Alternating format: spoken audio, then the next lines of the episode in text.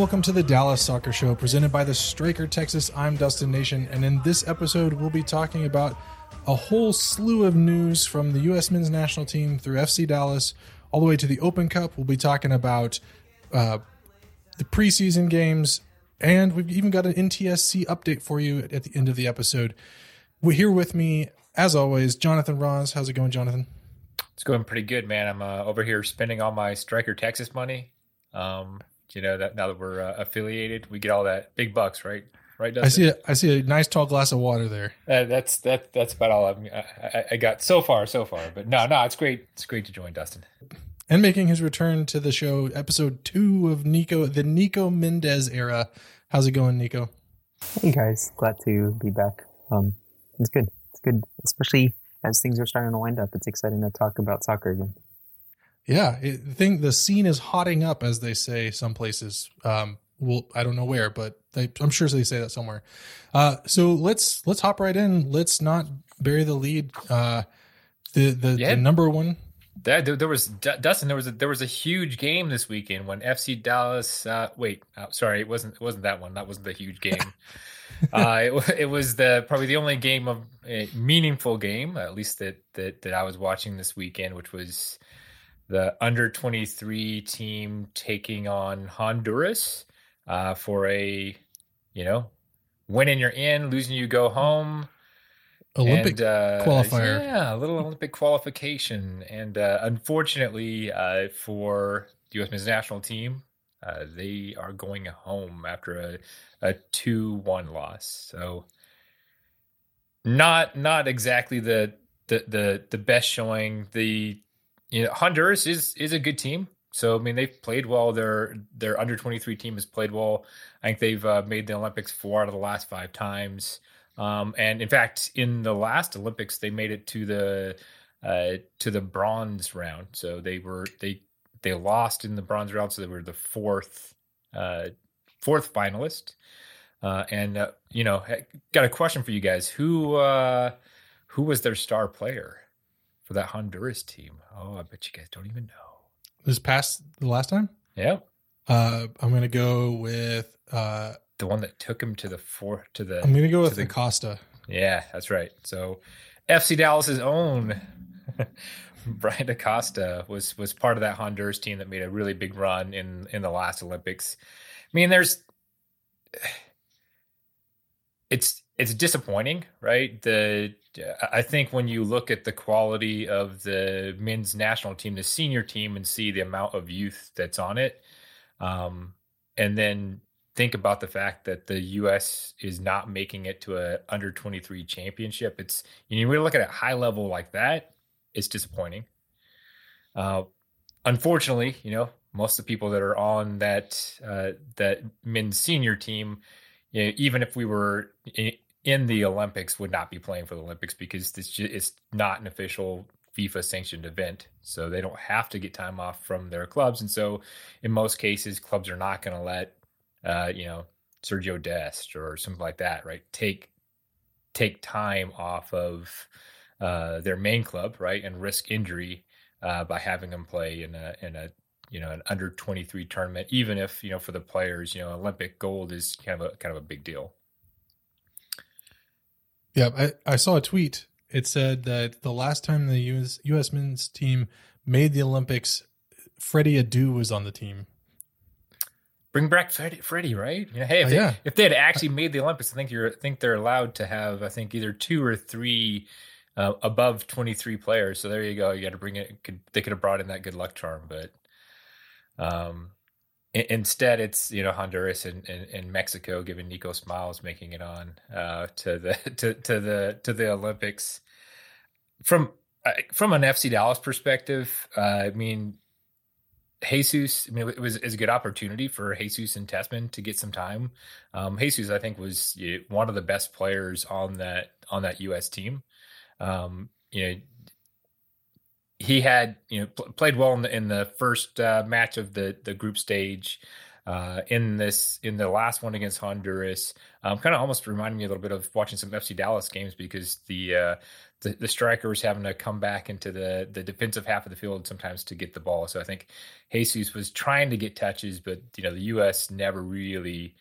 I mean, they they never really looked uh, threatening. And so, I mean, from my perspective, you know, this is a, a, a Dallas soccer show podcast. I'm looking at it with my Dallas my Dallas uh, glasses on, and you know, it's it's just disappointing for me to see Jesus and and, and Tessmann miss out on an opportunity to really, you know, get get a spotlight right by going to the Olympics and and getting some of that experience that you know, you know, you can't anywhere else, right? It's really really tough to get that level of you know, uh, national exposure, international exposure. Uh, you're definitely not going to get that with FC Dallas. So that's probably my biggest disappointment. Yeah, I guess the other uh, FC Dallas connection, or maybe maybe it was before FC Dallas. So the other, we'll just say the Dallas connection um, was Jason Kreis. Nico, did you think that he hurt his uh, coaching stock with that?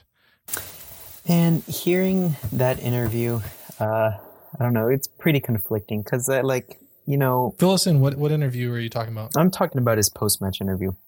Um, and understandably, uh, I think a lot of people will kind of react to that really quickly. And I mean, it's also kind of difficult when you're watching TV and then whoever's showing it's also going to play specific clips to kind of prove whatever point they're trying to go for. But um, I mean, as you guys know, listening to any coach after a post match interview, especially after a loss, and let alone in a high stakes tournament like this, they're they're going to be pretty emotional. A lot of the things they're going to be saying is going to run off of emotions. I mean, you see that with Luchi. Luchi's a pretty passionate and intense guy. Very, very evident with uh, Eric Quill. He's um extremely intense, especially after a loss and a draw. I mean, that man wants to win. So, um, but what kind of stuck out to me was I just didn't uh, really get a good feeling from Jason Kreis after it. Kind of felt he was a little nonchalant, almost like he was expecting it. But I mean, uh, I don't know what the conversation was inside the locker room or uh, if he's still having a million things go through his mind. Um, but it, it I, from face value, let's from face value, and granted, it's also Twitter, so you know you always got to take an extreme on Twitter. Um, a lot of people were pretty unhappy with that. So that's, face that's value, not how Twitter works, is it?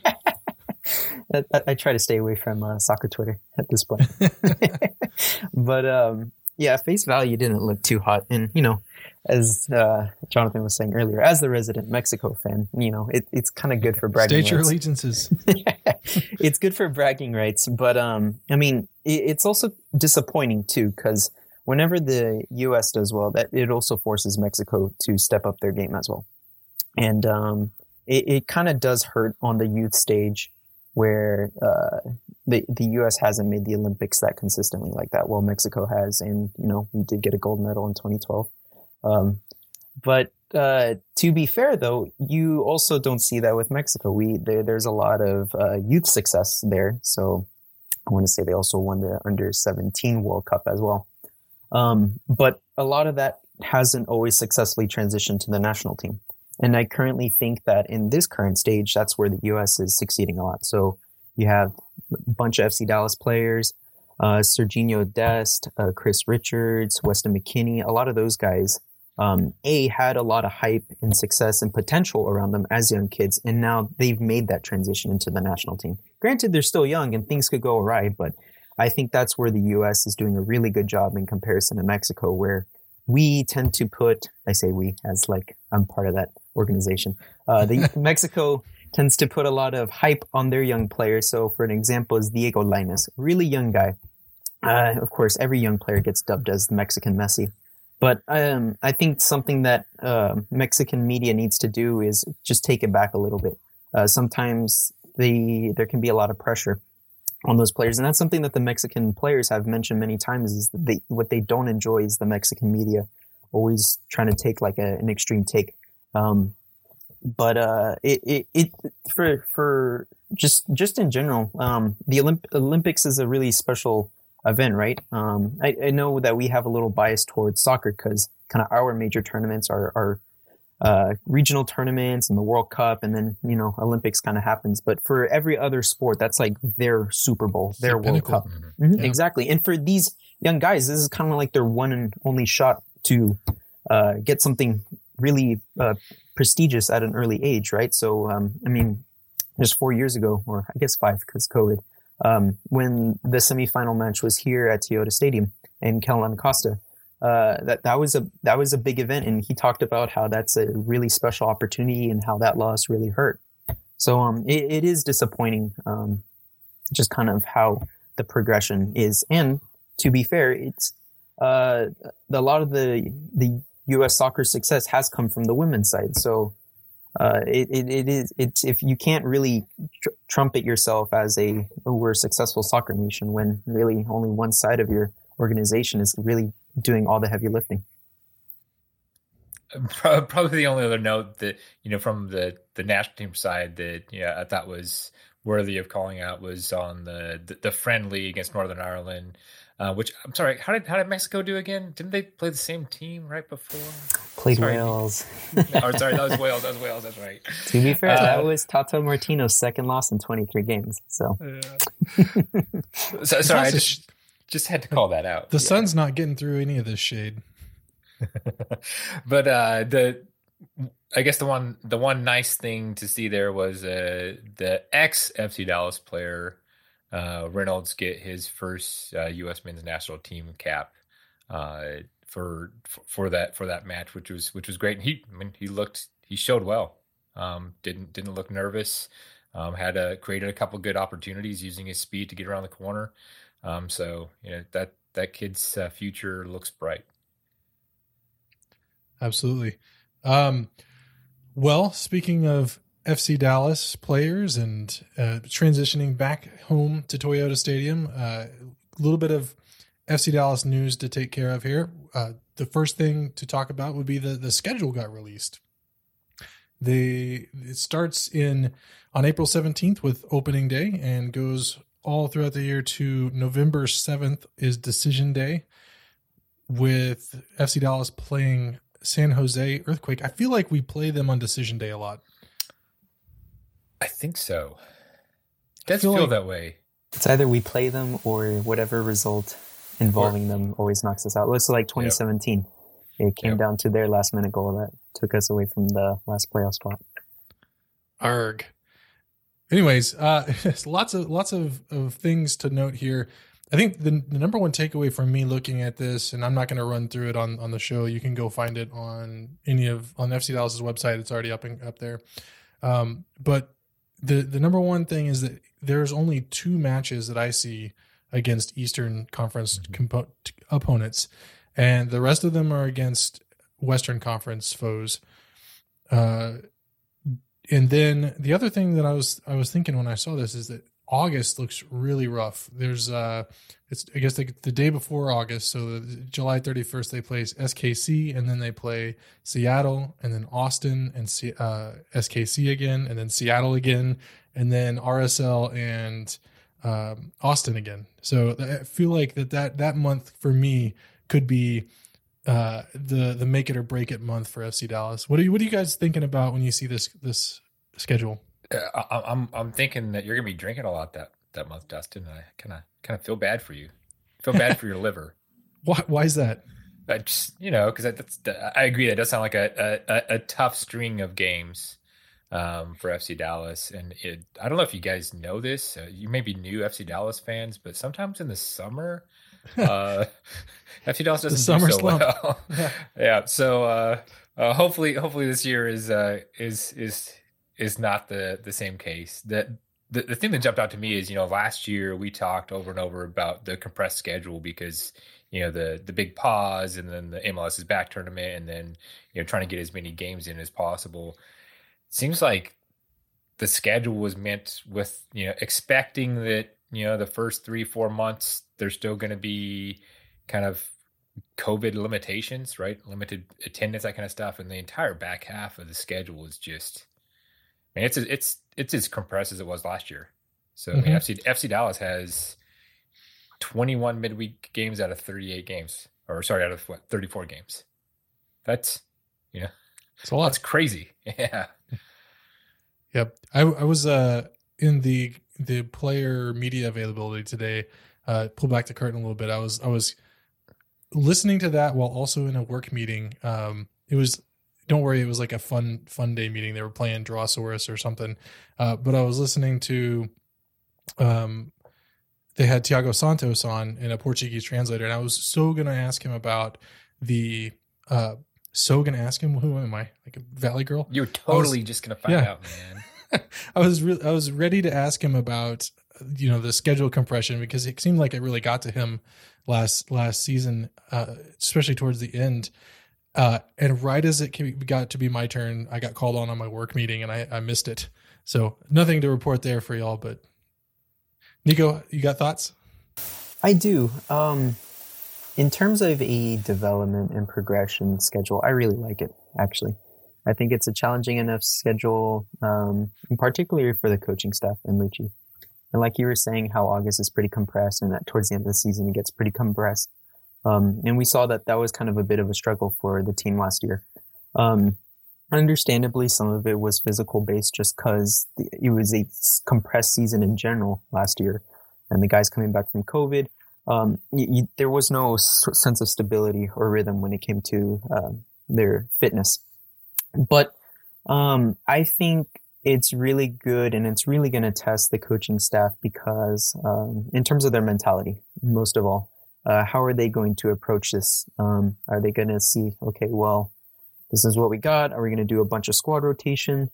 or are we going to take it a one game at a time mentality? And it sounds really cliche. I know it sounds really cliche, but um, I'm a bit of a fan of that one game mentality uh, thing. And the reason why I say that is because a lot of the successful clubs, that's all they focus on. They say, we don't want, we don't know what our schedule. Well, they know what their schedule is, but they're only focusing on that next game. They they, they devote their entire attention uh, to that next game. Um, and that's something you saw a lot in 2016 under uh, Oscar Pareja. That was something he preached all season long was we're it's the next game mentality. We're only focusing on one game. And when they focus on that one game, um, it in a weird way they kind of were uh, an underdog of the team or of the league to be able to go on and win the U.S. Open Cup and Supporter Shield. Um, I mean, on paper, you look at that team and you're like, it doesn't look like a Supporters uh, Shield team, but it, it, because of that mentality, um, uh, they they found a lot of success. I mean, it's kind of true in life. Uh, not to turn this into like a Tony Robbins podcast or something, all motivational, but it's uh, you just got to take things in chunks, right? Um, and I think that's something that hopefully um, the coaching staff uh, might try to implement this next year. Is let's not try to get overwhelmed or focus too much of oh my gosh we have so many games in so many days, but uh, let's just put all of our attention on this next game, and then once that game is done, we move on to the next one. Nico, how do I buy tickets to your seminar? Yeah, so if uh, do you have books to sell, you, you got um books on tape. yeah, so we got. You're gonna put the link in the show notes. Just yeah, they just so that... uh, smash that subscribe button and um, uh, join the Patreon. That's right. Also, if for the low low price of three thousand dollars, you can buy up to the next level, and right. get personal access to Nico. This is not uh, a scam ad, guys. Please don't hit the skip button. Yeah, that compression at the end of the of the season is something to watch, especially. You know, it, you're you're right. It's good to have you know kind of this the space at the beginning for the teams to kind of really hit a stride, get get in a rhythm, um, do some of their like scouting work and some of their their development work that they normally do at the beginning of a season, and then really just hit the ground running towards the end. Uh, it's a shame that the that it coincides with you know the end of the season where FC Dallas really kind of tends to struggle down the stretch. So hopefully that's not something that we see this week this season, but time will tell. I guess the one positive is FC Dallas does have a home heavy schedule at the end, so I think five of the last seven games are home. So at least at least they'll have that going for them if they're trying to close out and you know move up the up the ladder for for for playoff rankings. Uh, Do you think it's a blessing or a curse that the last game is an away, the on decision day is an away day, away game?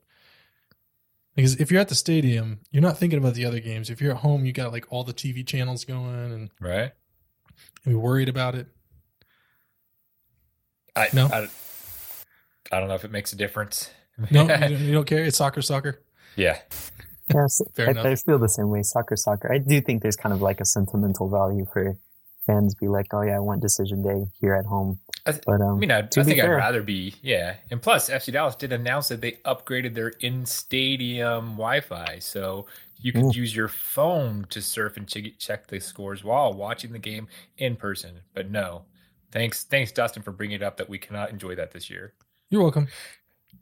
Uh, the, the, there is one other one thing that's kind of missing from the schedule. I don't know if you guys noticed this or not, um, but FC Dallas has not announced their local TV affiliation for the year.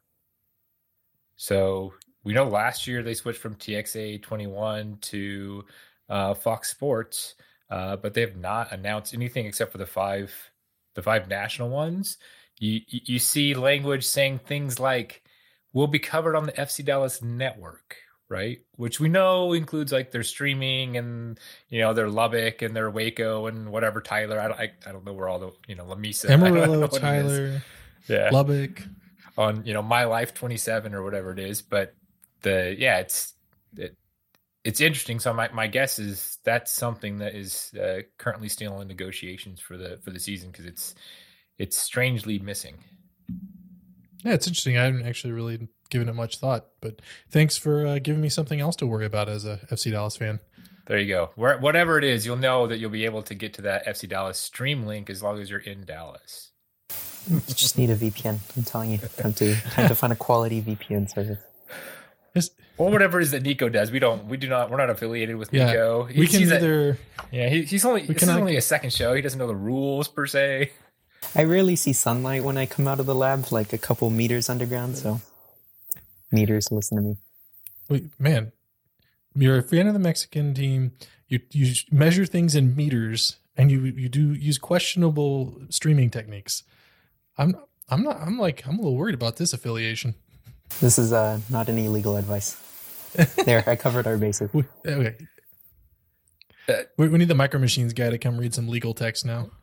Yep. The the the the other thing that was got that was announced along with the uh, schedule was the rules for uh, those of us who are going to be in the stadium, which includes me this year. I hope to go to as many games as possible. I missed a lot of the season last year, but uh, for the first uh, three months, that so through June, uh, it's going to be limited capacity, uh, masks required. The I think that the seating rules are, uh, you know, nobody would be seated in front, behind, or within two seats to either side of a, of a group. So as they, you know, try to space people out, yeah, I would assume that means 25, 30% capacity. Um, the other thing, I'm, I'm a, I'm a season ticket holder. And so, you know, one of the things that, you know, I know last year, uh, FC Dallas proactively reached out and was asking season ticket members, "Hey, do you want to uh, do you want to go to games or do you want to postpone and take a credit for for next year?" They didn't proactively reach out this time. They basically assigned seats and said, "These are your new seats through June." Uh, I have heard some people have have pushed back and have uh, you know. Have, uh, you know, maybe worked with their season ticket rep to, to work something out for those first three months or whatever. Um, but it, you know, I think the goal of FC Dallas is to get as many of those, you know, four thousand or whatever it is, season ticket holders in in the stadium as possible for the for those first three months. So I think, I mean, those, those were those are the the big things that jumped out uh, at, me. I think there was other, you know, kind of kind of small changes. Oh, sorry. The, the one other thing, sorry, because you know I, I have to have to call it out because I harped on it last year. So last year on the east side, which is uh, where my season tickets are, they had closed the first 15 rows of 31 uh, for those beautiful blue tarps that on television you couldn't even see what the uh, logo was. Uh, that would say like Advocare on them or something. Uh, those are not going to be there this year, so it's only the first three rows um, on the two sides that are that are closed down. So uh, more seating, better sp- spaced out. So um, you know, hopefully, uh, hopefully it'll have a, a reasonable atmosphere for those first few games. Yep. Sound sounds like things are, you know, uh, there's a plan to to open things back up at least maybe in June. Uh, and speaking of opening things back up, the Open Cup is, making Oh a return gosh, this Dustin, season. That was that was awesome. Thank you. Um, no, no, well, now that that smooth transition has been has been uh, not smooth, unsmooth, and now I'm stuck. Anyways, appreciate It's- it, Jonathan. It's it's it's it's smoothish. so yes, Open Cup. they announced that they're returning this season. They're gonna uh, pretty much eliminate that first round of, of Open Cup and start with 16 teams, uh, eight of which are going to be the top eight teams in MLS based on points after like what after three games, fourth. I think. Yeah, three yeah. games. Could be could be a little bit of a, a, shuffle going on there, figuring out kind of who's who what the tiebreakers are. But um, what else? What else do we know about that? Well, I guess the good thing is that we know now what the qualifications are because I don't think they had announced before they limited it to 16. I don't think they ever announced how the MLS spots were going to work. Yeah, true. Yeah. So the um in addition to MLS sides, uh, El Paso Locomotive, uh, Louis, Louisville SC, Phoenix Rising, and the Tampa Bay Rowdies will represent the USL Championship. And uh, NISA will actually have their champion in the tournament, and that's Detroit City. And Greenville Triumph from League One, their champion will, will be in the um, in there. There's two spots they haven't figured out yet. So, um, so so we're we're rooting for, rooting for the Denton Diablos to get one of those spots. I don't know if you saw their uh, their their their tweet earlier today. I thought was kind of funny. It's, so they they're basically already tapping out. They're like, this is crap Um because um, it's the they they were one of the twelve division winners, so they would have they were supposed to they were supposed to get in for uh, 2020, right? But that Open Cup never happened. So they were one of the 12, and so now they're going to draw one of the 12 winners, and that person will then go into another draw for sounds two like slots. Buying, sounds like they're buying Cowboys season tickets. Yes, you can you can pay money to get a spot, and the winner gets a spot in the drawing. Yeah. So I mean, it's it's it's still going to be an interesting tournament to a degree, but yeah, it's. You. I mean, half the fun of of Open Cup is watching teams like you know uh, NTX Rayados or something like that, right? Go and and, and beat a, a USL Championship team or yeah, whatever. Uh, so We'll, we'll we will hopefully get Open Cup. Uh, I think they will. They're supposed to announce it in three weeks. I think the date was like April seventeenth, somewhere around there, around season opening. I think they're going to make the decision on whether or not they're going to do a round of sixteen or just call it. So, TBD. TBD. Something Stay tuned for your on. U.S. Open news here, here, here, here. if you hit the subscribe button, that's right. You won't miss an episode. That's right. Alrighty, we're going to take a quick, quick break. When we return, we'll talk about the FC Dallas preseason so far. There was a game on Saturday um, against San Antonio. We'll talk about that, and um, who knows where that conversation will take us. Stay tuned.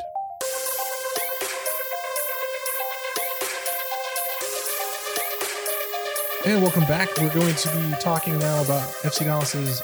Uh, I guess it was a nil-nil draw. They won in penalties against SAFC. It was a, a preseason match, and I mean that's that's. I think if you had low expectations because it was a preseason match, your expectations might have been met. Uh, Nico, you, what did you make of that preseason match, if anything? Yeah, preseason matches are always kind of hard to analyze. Um, you can't really can't put too much emphasis on them because uh, if you do, then you know expectations get extremely skewed. Um, yeah, Santiago it, it, Mosquera. I know, right? Last year. Um, uh, what was I going to say? Oh, um, you know, you just kind of try to focus on uh, what's what's the team trying to do. Uh, what's the philosophy? Maybe some players are going to really stand out. Um, and for me, really, um, and the player that a lot of people have had um, uh, high expectations for is Martinez. Um, I thought he did really well at the center back position. Um, and I think that speaks to his professionalism, ready to come in. I know Garrett did a really good uh, interview with him earlier, talking just about uh, how he was excited to come here to the country. Um, uh, the Third Degree podcast was also mentioning that it sounds like he was uh, trying to learn some English uh, beforehand. So it shows that he's invested into the club. Um, I think that speaks a lot to his professionalism, but also Matt Hedges. Uh, I think Matt also looked comfortable next to him, and you know that's kind of what you want from a veteran presence uh, on your team. So yeah. I think Martinez Matt Hedges has looked comfortable next to many a different so many center backs. I know, right? Um, what I do really appreciate about Martinez's game, in some kind of the clips that um, that we've seen on Twitter is just his vision and his ability to pass the ball. So bypass multiple lines um, using Lucci language eh? lines. I think we should get like a glossary of Luchi's language. You know, I need like a little bell sound effect that I can play every time there's a Luchiism. mm-hmm. Luchi. Ding, ding, ding, ding. I like that. Um, but uh, I think his vision is really good, and that was kind of something you also saw with um, Reto as well. Reto had really good vision. He had a, a desire to pass the ball forward, uh, break through uh, different lines. Um, so Martinez was a really uh, big standout. But uh, what I did really appreciate, and something that I kind of do hope the team, or I I would like to see FC Dallas kind of do a bit more, is uh, have a lot of ball progression through the middle of the field. Um, personally, I I felt like there are times when FC Dallas would put way too much emphasis on just wing play. Um, it, I mean, it's good though. I mean, Reggie and Mikey had some nice combos. Same thing with uh, Ryan Hollingshead and whoever the left winger was. They uh, had nice combinations there, but it also kind of felt like the midfield was left out of play at times. Um, yeah, they kind of just only use that midfield as a way to get it up and then back to the wing. Back to the wings, yeah, or cycle yeah. back and then rebuild, restart the build up. Um, but that that to me it, that wasn't the case in this preseason game. There was kind of a nice balance between uh, wing play, but also th- there a lot, a lot, a bit more emphasis on actually playing through the middle, uh, going up through the middle, and then if the middle's congested, then move out to the wing. But then also try to find open spaces for players. Um, and you also kind of saw a lot of uh, uh, through passes through San Antonio's defenses to the wing players and to the interior players uh, to try to create some chances and some more quality chances. But um, if that's kind of something that uh, Luchi and his coaching staff is trying to implement a bit more, then I'm definitely a fan of that. Yeah, this is Luchi's third preseason.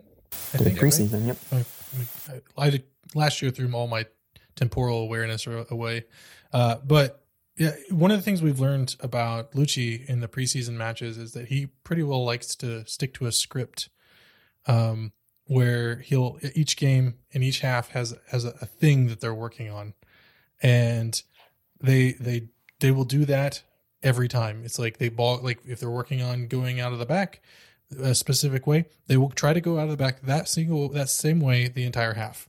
Um, and they just keep working on it and drilling it. And um, maybe maybe that was the case with your uh, middle, the playing through the middle. That is extremely true. I remember before everything got shut down, Luchi was telling us after um, a training that he really was trying to help uh, emphasize the ability for his team to switch the play. So playing long balls, not only just across the back line, but if you see like Fafa or Santi um, going up in a line and Reggie or Matt has the ball, then to play that long ball and switch the direction of play. And that was something that throughout the course of the season, you saw the team get more and more comfortable. But like you were saying, Dustin, uh, Luchi kind of does have a theme for each of his matches.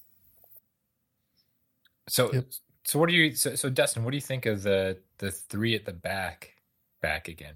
And we saw, we saw this in preseason last year, saw it a little bit early in the year, but then it we didn't see it too often after that, but it seems like Luchi.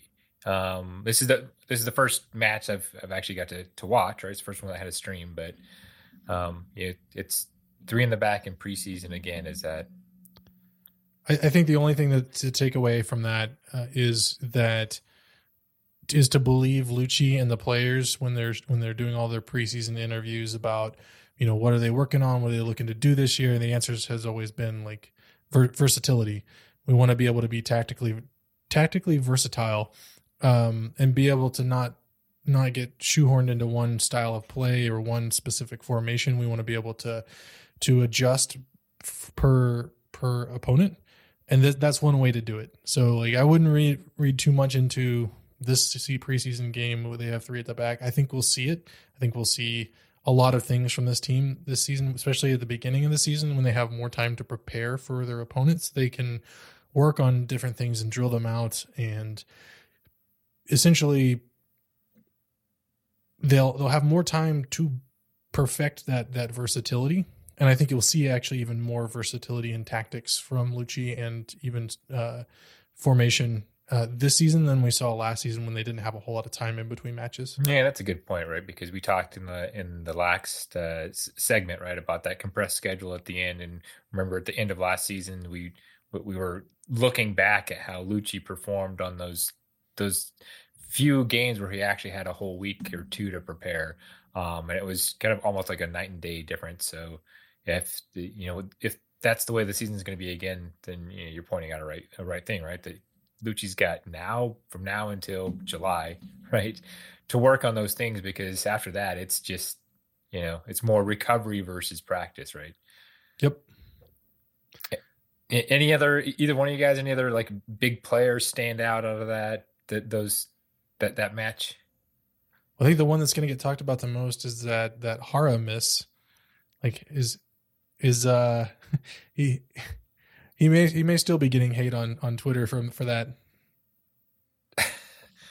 Didn't you see that the Mars rover found like a little ball sphere shaped thing? So I don't know if that's I thought that was one related. of Acosta's. Ah, Yeah. okay.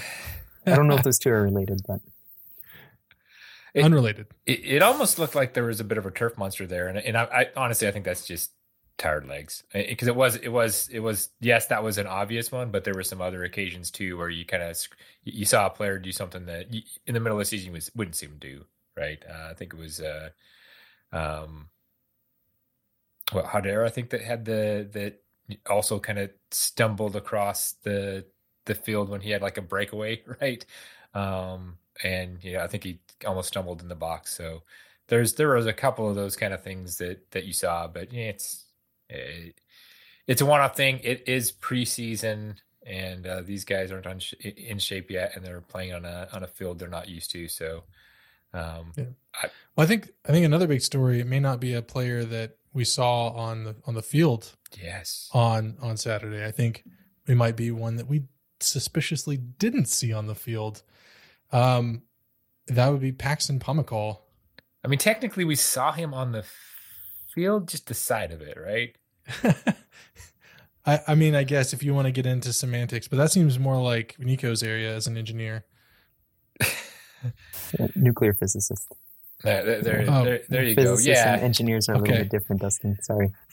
but no, I, I, I agree. I mean, that's the to me that's the the, the biggest takeaway is, is not what we saw, but in some ways what we didn't see, right? Which is, uh, you know, Paxton again. Although you know, it, at least he was on the sideline, was warmed up, and looked like you know he was he was ready and able to go. Um, and I know Yeah. that, yeah, I know that there was some questions asked of him earlier by uh, by Jon Arnold, right? About yeah, one of the the benefits of us being on the striker now is that you know if if um, we have an interview that falls through, we we might be able to pick up some audio from somebody who might be writing an article about Paxton Pomykal, uh, and they might send us their their audio for us to play on the show.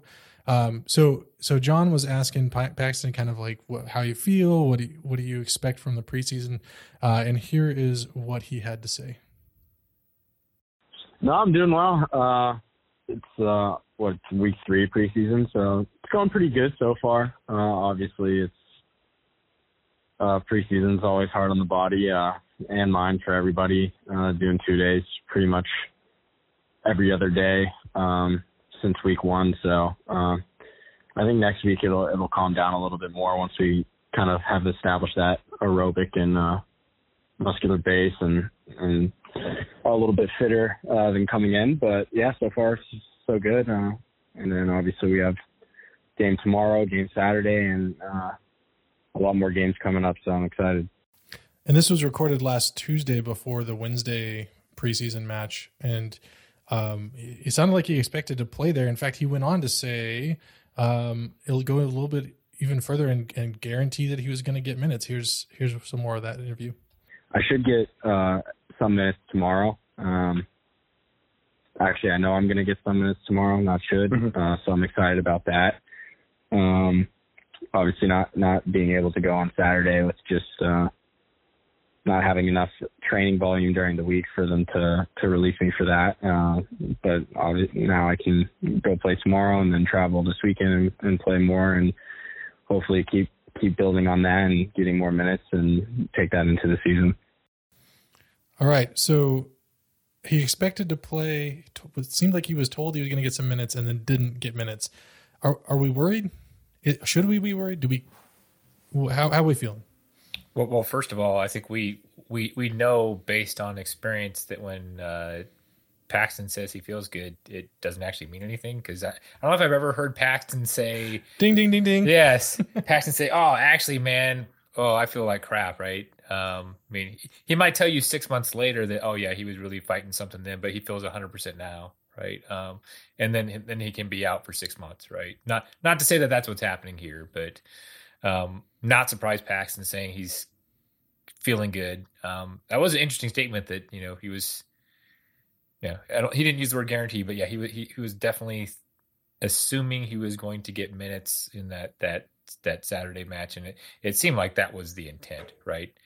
Um, was to to get him some minutes, but for whatever reason, Luchi made that decision not to, right? Based on I don't know, maybe something he saw on the field, the yeah, the state of the game, whatever. Yeah, didn't want to risk it. Didn't want to. Who knows, Nico? Are, are you are you how you feeling about Paxton? Um, I'm not entirely worried. I mean, it, it's a difficult injury to come back from, and you know, unexpected consequences uh, can arise. But I think kind of where a lot of the concern coming from the fan base um, and around the club is just that you know th- there was a lot of excitement when Paxton was first signed, right? And then him wearing the the uh, number 19 jersey and kind of starting a tradition there for homegrowns. Um, there's a lot of kind of weight uh, per se on on. Well, I wouldn't necessarily want to say there's weight or pressure on Paxton, but it's kind of like this expectation, I guess, kind of an un- unspoken expectation where uh, everyone just wants to see him be what he can be. Um, and he's shown yeah. glimpse of that ex- uh, every time he stepped out on the field. Um, I know Andy Swift likes to play a little clip where he was playing um, I want to say with some uh, FIFA legends over there in Europe. Um, I'm not sure if I got the details right, but it it, it kind of just shows how how talented and um, the potential that Paxton has, right?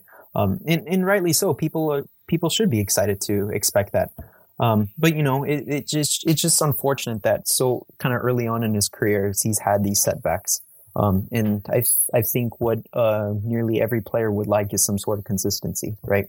um, to be able to build upon. So it always kind of seems like whenever there's um, Paxton starting to get that stability or consistency, unfortunately something comes up and it it it it, it sets, sets it back a little bit. But um, not entirely too worried, but um, I, I think maybe kind of dial back the excitement or expectation for Paxton to just always be ready to go 100%. Um, and to be fair, the, the, the, club physios do a really good job of monitoring the players. Um, I wrote an article last year kind of talking about how uh, what the club is doing about um, uh, just trying to work through the pandemic. So the, the, the, physios and the club really knows where the players are. Uh, but it, it, it's a it's a progress. It, you got to take things step by step. Absolutely, that's your one free plug. Just kidding. You can plug away. That's part of the perks. I, I just roam around. Yeah, you, you're as versatile as Luchi likes his players to be. You go. I mean, if, if Luchi needs some sort of versatility in podcasting or writing, I'm I'm ready, Luchi. Though I'm pretty sure Eric will. Ooh, North Texas talk. I'll save that for later. Oh yes, North Texas talk. Well, that that leads us into our next break. On the other side, we're going to wrap wrap things up we got a little bit of, of an ode to a previous player uh, and a North Texas soccer update with your versatile podcaster, writer, physicist, nuclear guy, nuclear guy, Nico Mendez. Uh, we'll see you on the other side.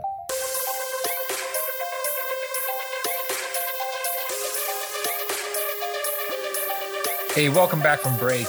Uh, on this side of the break, uh, before we get into the NTSC update with Nico, I wanted to to take a step back.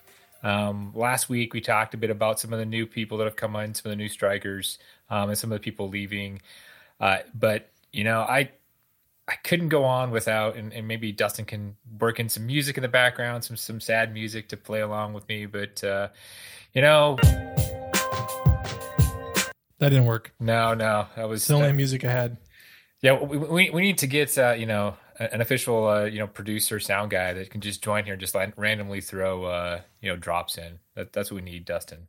But while we're waiting, we'll uh, take a minute to think about Mikey B, Mr. Barrios, our favorite uh, little Colombian who is no longer uh, with the club. He's he's moved on to colder pastures in uh, Colorado. I, I, I would have to say, you know, I am uh, I was a big big Michael Barrios fan. I uh, was one of my one of my favorite players, uh, and so I was yeah I was one of those people who was was sad to go. And before we move on, you know, I wanted to to to remember the fact that you know he was actually a pretty damn good player. I know people gave him a, a hard time for kind of missing a step a bit last year, um, but you know when we look at it from an FC Dallas perspective, um, he's you know one of the one of the leaders from uh, uh, from both goals and assists, kind of combined goals and assists. I can't remember where he ended up. I think third or fourth um, on the on the chart for uh, for FC Dallas. Um, he you know longest second longest consecutive uh, start streak for the entire league, um, which is pr- pretty pretty amazing, especially for a guy that relied on physicality. Uh, relied. I'm talking like he's dead. that that that you know is a very a very uh, very physical player.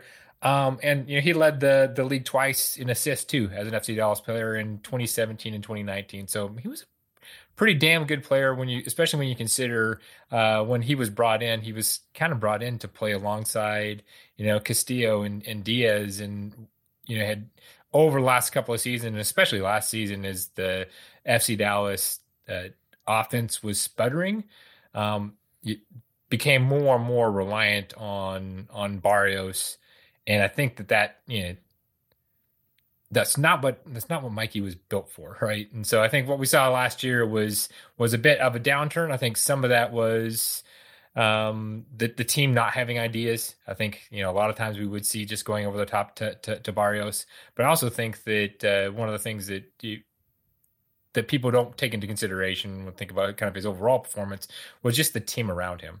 So if you look at kind of expected goals and expected assists last year, um, I think he would have, you know, in a normal 34 game season, would have been around 10 goals, 10 assists.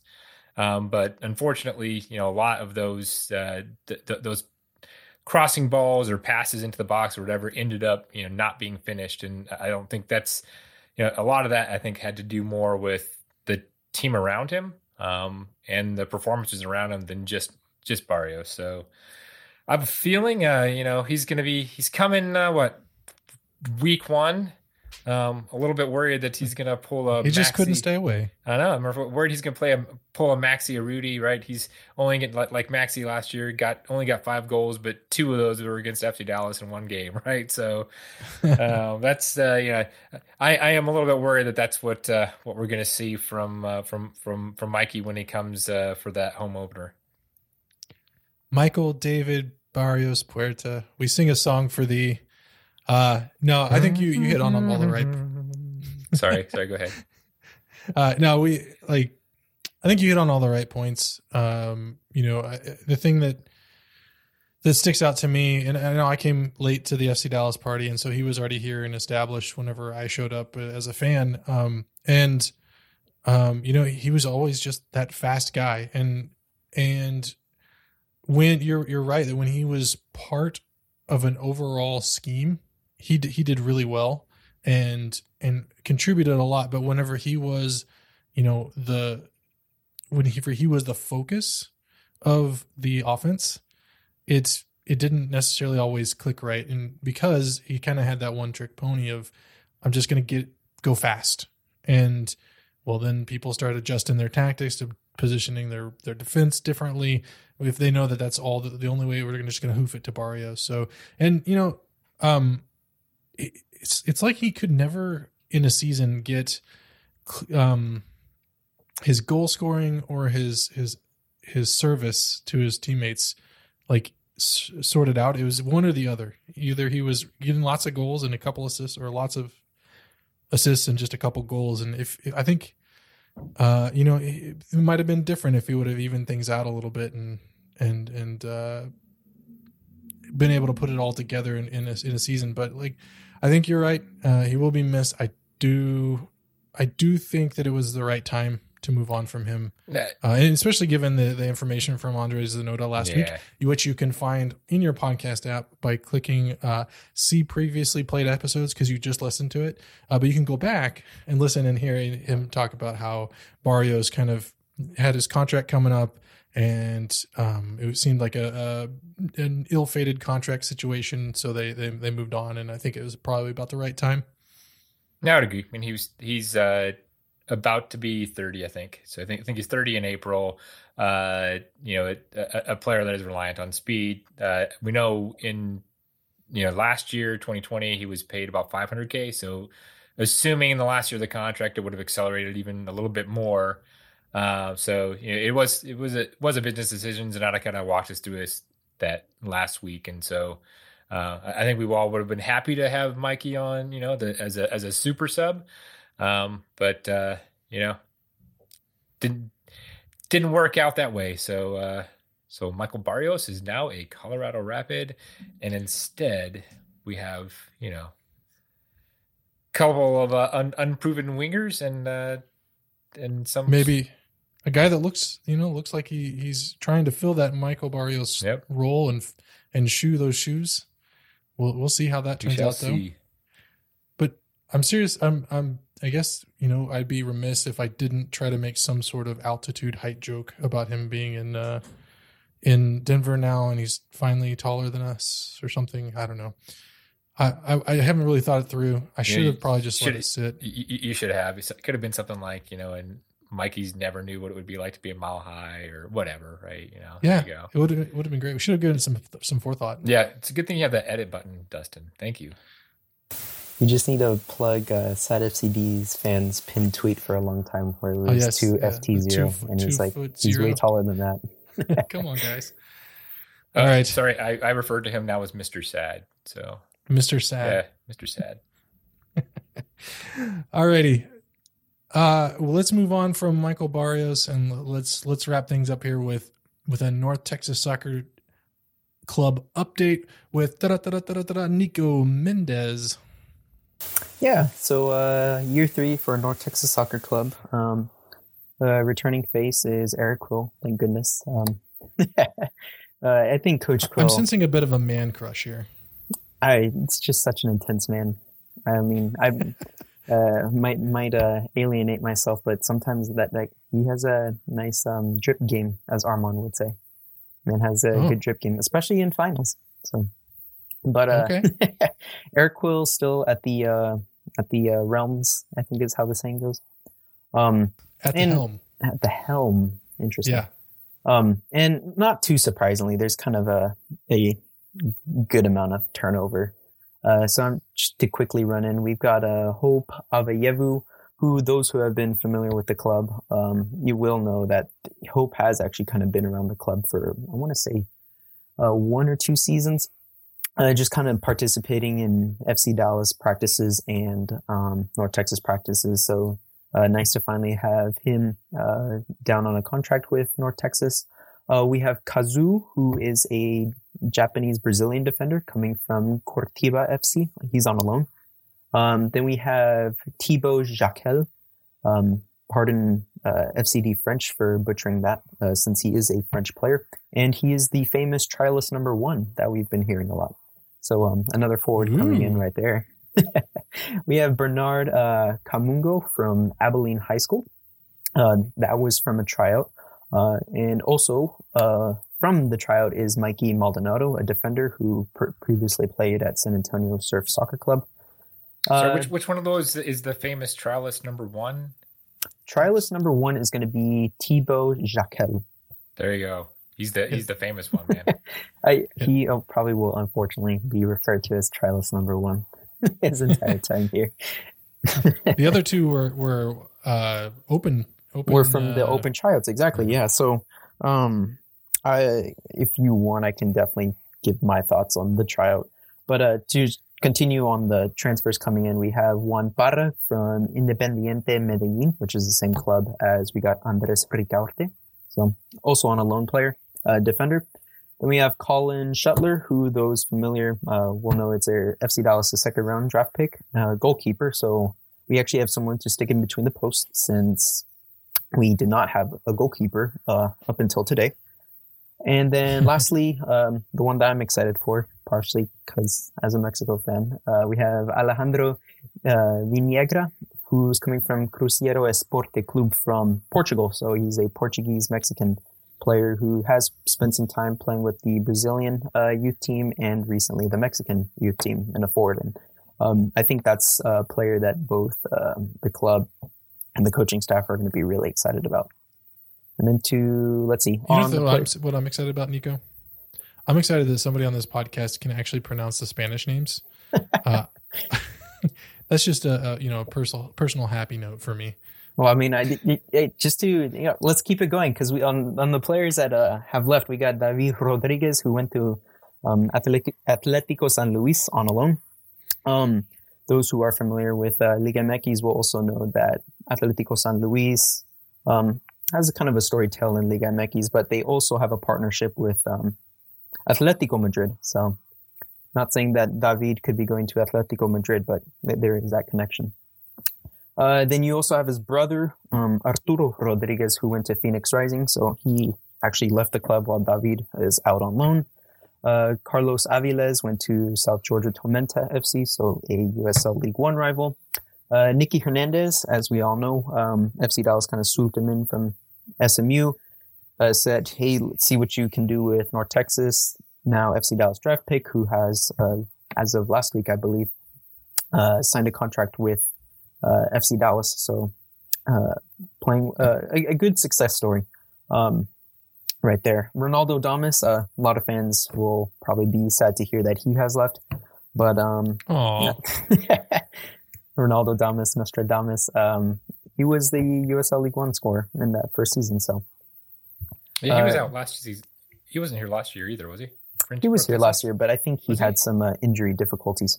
Okay. So I'm not too sure. I don't know too much about the kind of future prospects, but um, if you kind of ask me, I always felt like Ronaldo was a good USL League One player or USL Championship player, which kind of just doesn't fit the model of North Texas. The the goal right. is to move players onto the first team, which Nicky Hernandez uh, and Ricardo Pepi are great examples of.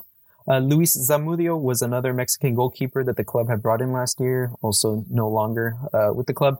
Brecc Evans, kind of a surprise for some. Uh, also, also has left the club, but he's friend of the show. Brecc Evans, friend of the show, exactly. Right. Um, also Austin resident as well for a, a while. Uh, has moved on to Memphis F- FC for USL Championship. Uh, Philip Ponder uh, had some FC Dallas homegrown experience. Also has left the club. Juan Manuel Alvarez was the guy that a lot of people kind of had some hope for. He's kind of like a defensive midfielder, defender, midfielder type of deal. Um, and kind of suffered some injury spells and I guess didn't really meet up to the expectations that a lot of people had on him. So he was a lone player from Monterrey. Uh, he's now back with Monterrey. And then also Pedro Alves, who was dubbed uh, Cuadrado just due to his hairstyle, uh, has also left the club. Uh, definitely did not meet expectations there. That's a long list. it, it is, it is a very year. long. Yeah, it's it's a yeah. it's a lot of turnover, but it's kind of to be expected with North Texas per se. Yeah, it took me by surprise last year, and luckily this year I, I was braced for it and ready ready for it. so so with that long list of of names, and then you know things other things going on with the club. I know they've they've had a few preseason games. Is there anything that kind of you're looking forward to that you're kind of excited about this year from a North Texas perspective? Uh, from a North Texas perspective, I'm uh, first and foremost, the club, Eric Quill, and the players are all going to say, "Yeah, we're we're ready to get a championship again." Um, and understandably, they they're tied to FC Dallas. They have the ability to draw on FC Dallas players and the academy. Last year became a little bit difficult because of the pandemic, but um, I think this year, if even if the the transitioning up and down between the academy and FC Dallas still becomes difficult. I think what the club itself wants to prove, not only to themselves, but to the rest of the league, is that they are self sufficient, that they can be an extremely competitive club, always going for one or two, um, just using the players on their own roster. Uh, you could argue that in 2019, they had a lot of success, success because they played a bunch of FC Dallas players down. Um, but it would prove beneficial for the likes of Brandon Servania, uh, Brian Reynolds, Johnny Nelson, Callum Montgomery, Um, but I think that's something that the club themselves want to prove, uh, and Eric Quill will really try to emphasize is we want to be a self-sufficient club when we need to be. Because um, that kind of it was unfortunate. There was a lot of draws. It's not necessarily that last year North Texas was just terrible, um, but it did take them a while to get going, and to be expected with these younger players. But that's part of the goal of this club, and I think something that Eric Quill does a really good job in um, hampering down on these players is that hey, th- this is this is you're you're a professional now, and you got to treat yourself, take care of yourself like a professional, and these are the standards that being a professional soccer player requires. Um, uh, so they, they did have a couple friendlies. They did play San Antonio FC. That one was a 3-1 loss. Um, and they recently just finished playing FC Tulsa twice, uh, first with a 3-0 win where Trialist number one scored and then the in uh, then they also played North uh, FC Tulsa again to a 1-0 win where Tar- Trialist number one, which Thibaut Jacquel um, scored those goals as well. Yeah, that's kind of a quick uh, rundown for North Texas. It's a little when bit does, difficult. Uh, when does when does North Texas open? You know, so their season. I think uh, it's like a week after FC Dallas, right? I want to say it's towards the end of April. Uh, I want to say it's also a home opener, which Globe Life Stadium, that's a really impressive stadium, uh, especially how they turned it into a soccer field.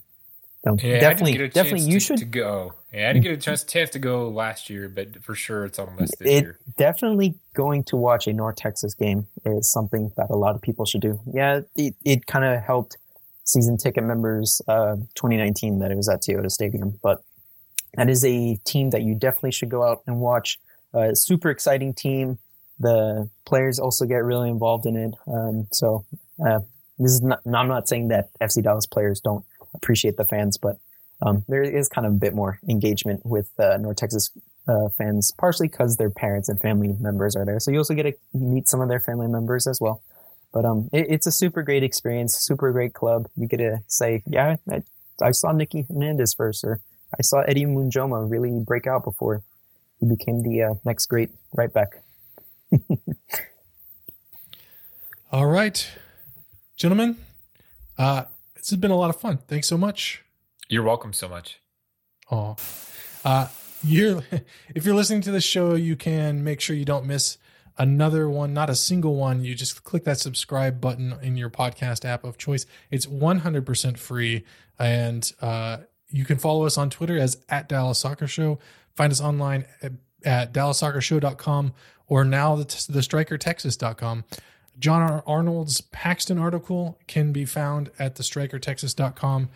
And we've got a few more pack, uh, action packed preseason episodes for you before the season kicks off. So stay tuned. Uh, be ready every every Tuesday for us to be in your inbox in your in your podcast app. And thanks so much for listening. H-O-O-B.